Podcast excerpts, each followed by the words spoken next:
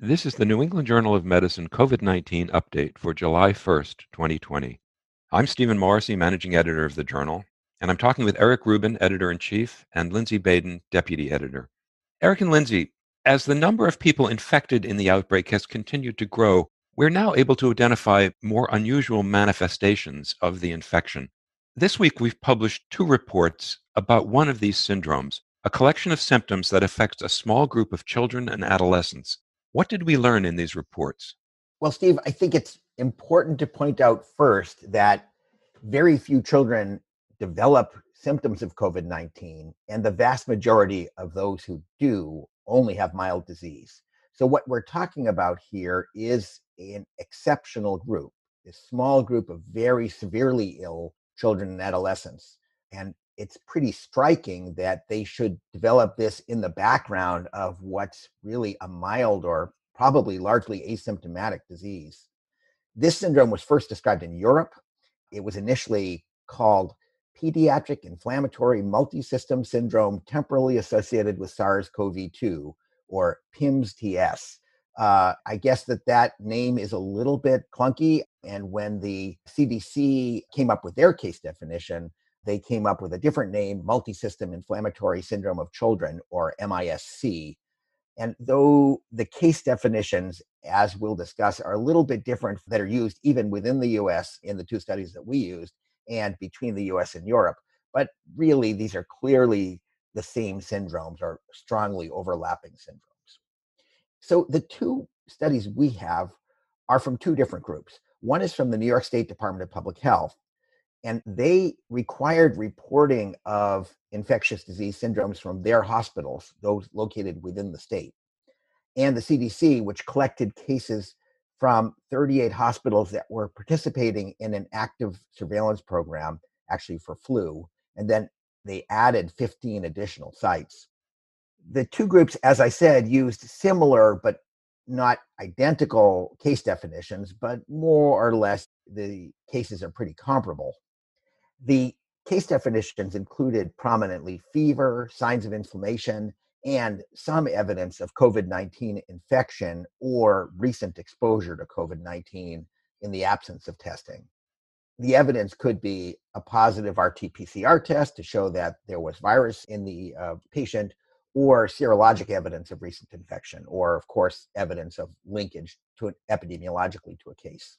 So if you kind of amalgamate over the two of them, the New York State group screened 191 patients who had some elements of it and identified 95 cases, which they called confirmed by their case definition, and four additional suspects who had not had testing for COVID 19 but had similar syndromes.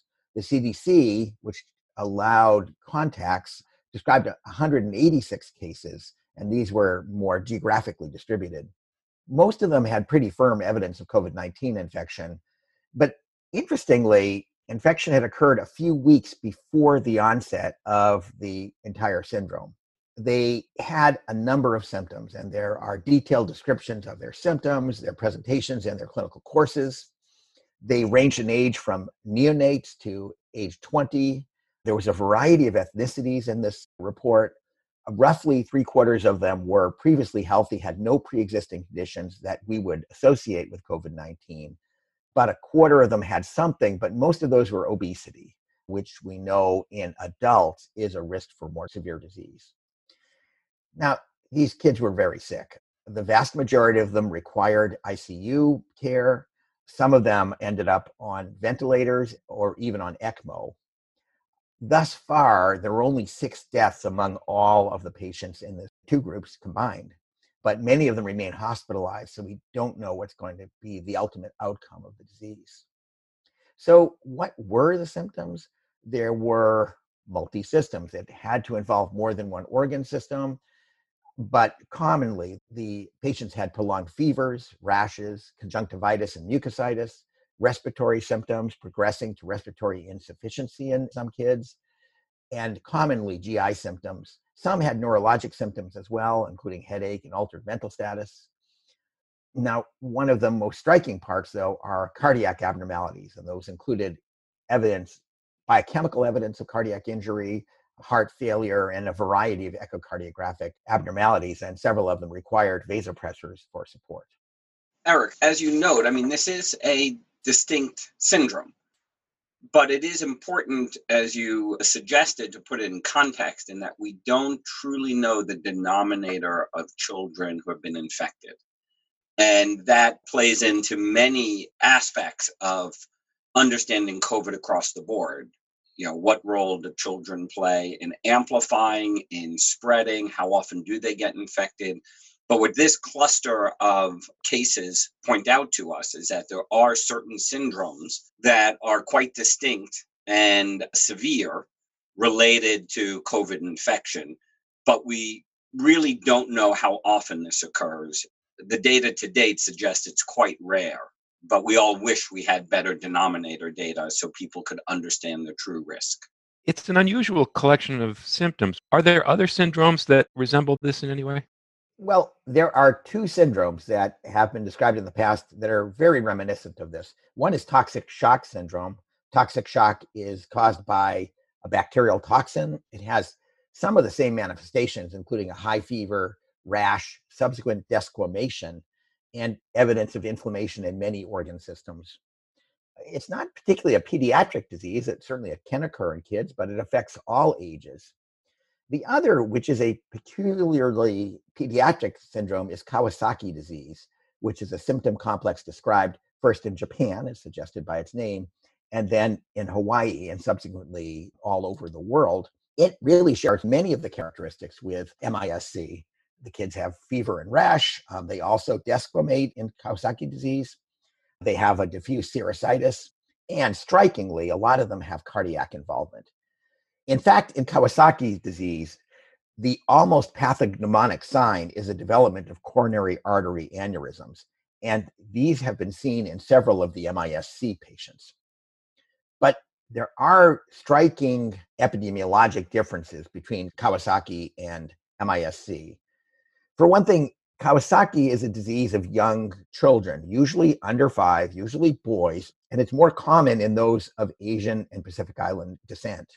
Whereas the MISC patients thus far ranged in age and in ethnicity. There didn't seem to be any particular predilection. And many of the patients described in these reports and in the European reports are older than five years old. And there's a much wider range of symptoms, including striking gastrointestinal involvement in most of the patients, which isn't seen so often in Kawasaki disease. So, what's thought to be the cause of MISC? That's easy. Lindsay? I have no idea. Yeah. I would say that that's true of most of the unusual manifestations of infection with SARS CoV 2. We know that it can infect respiratory epithelium, and that is likely to be the cause of pneumonia.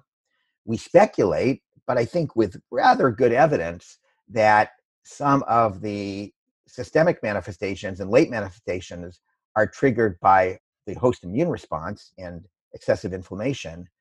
But a lot of these other strange syndromes we just don't understand.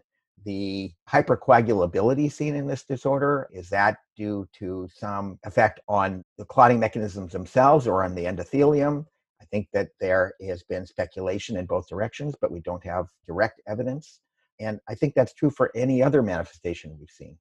But I mean, there's speculation of superantigen or some type of immune stimulation that might be contributing to these particular inflammatory states.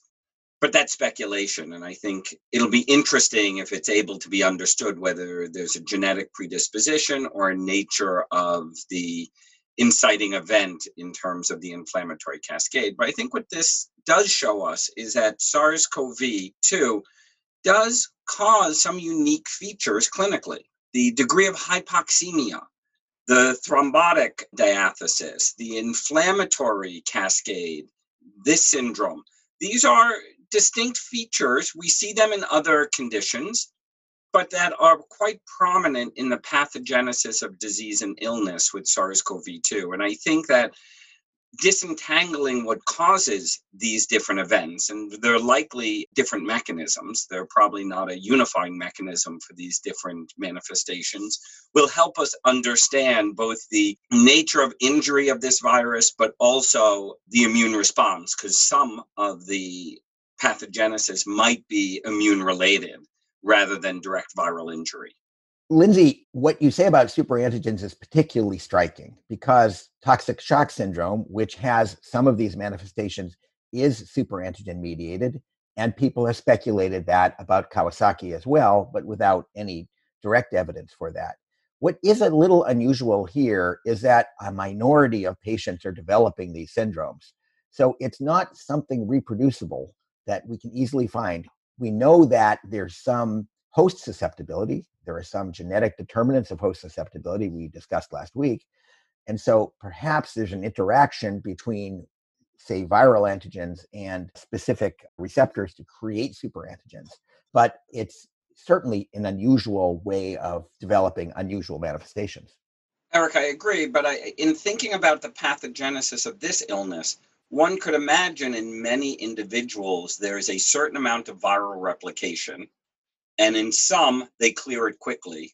While others there's more replication more antigen created presented and then the ability to develop clinically diagnosable syndrome.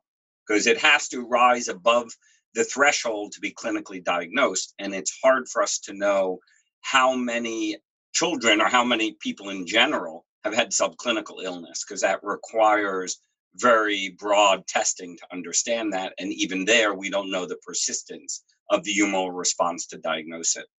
But I think the pathogenesis is fascinating, and I agree with you. I suspect it is likely in a similar pathway as Kawasaki's and toxic shock, but that has not been established, which is why I suggested the superantigen gingerly, because I think we know so little other than the syndrome is provocative.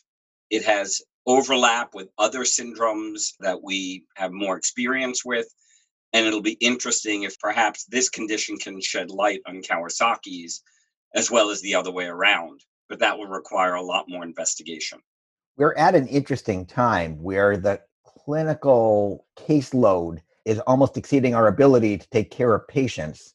And the science is lagging way behind that just because the pace of what's going on in hospitals and the need to take care of patients is so great that it'll probably take a while to catch up and understand the disease much better. We probably are going to be treating patients and preventing disease long before we have really good insights into pathogenesis. And I think that the pathogenesis, when you have a transient infection, may have different pathogenic inciting events than, let's say, an autoimmune process that may smolder for months to years. And so the ability to define the pathogenesis gets very tricky depending on which aspect of the inciting event we want to understand. And viral replication, direct viral injury is probably an early event, while many of the manifestations, such as endothelial injury and inflammation and immune dysregulation, may be later and a consequence of an inciting event that's not as easily measured at the time we're able to measure it. And I think that that does to me, in seeing these cases, what it makes me wonder is we're six months into this illness in the US, a little bit longer globally. And do we really understand the sequelae of illness with SARS CoV? Do we understand the longer term sequelae? And I think this particular illness is identified because it is dramatic and has unique features and unique features that are reminiscent of other diseases that we're used to thinking about. And I think we're going to learn, unfortunately, a bit more about the longer term consequences of infection with this virus, just as we did with Ebola a year or two after the outbreak was over, when we understand the residual syndromes and illnesses of people who have recovered. And that I think is going to be an area that will require a fair amount of investigation to delineate what those manifestations might be and if there's anything we can do to ameliorate them. So, getting back to the patients with MISC, what do we know about how to treat them? We know what people did. We don't know what was effective. What people did is the same sorts of things that they use for syndromes like Kawasaki, which is immunomodulatory treatments like intravenous immunoglobulin and high dose salicylates. And those have been shown to make a difference in Kawasaki disease, probably because they're immunomodulatory. But we don't know what's effective for this. Given this lack of knowledge, what would you advise physicians and patients to be on the lookout for? I think number one, we have to get back to the first point, which is that most children don't get sick or don't get very sick. And the overwhelming number of them who are infected probably never show any manifestations of it or only minor manifestations. This is a very rare syndrome. However, we know nothing about who's at risk. The majority of kids had no risk factors, so it's not a question of identifying those at particular risk. And the best way to avoid getting this is to avoid getting infected in the first place. And so the same rules apply to children as apply to adults. There are many reasons to not get infected. This is one more. Thank you, Eric. Thank you, Lindsay.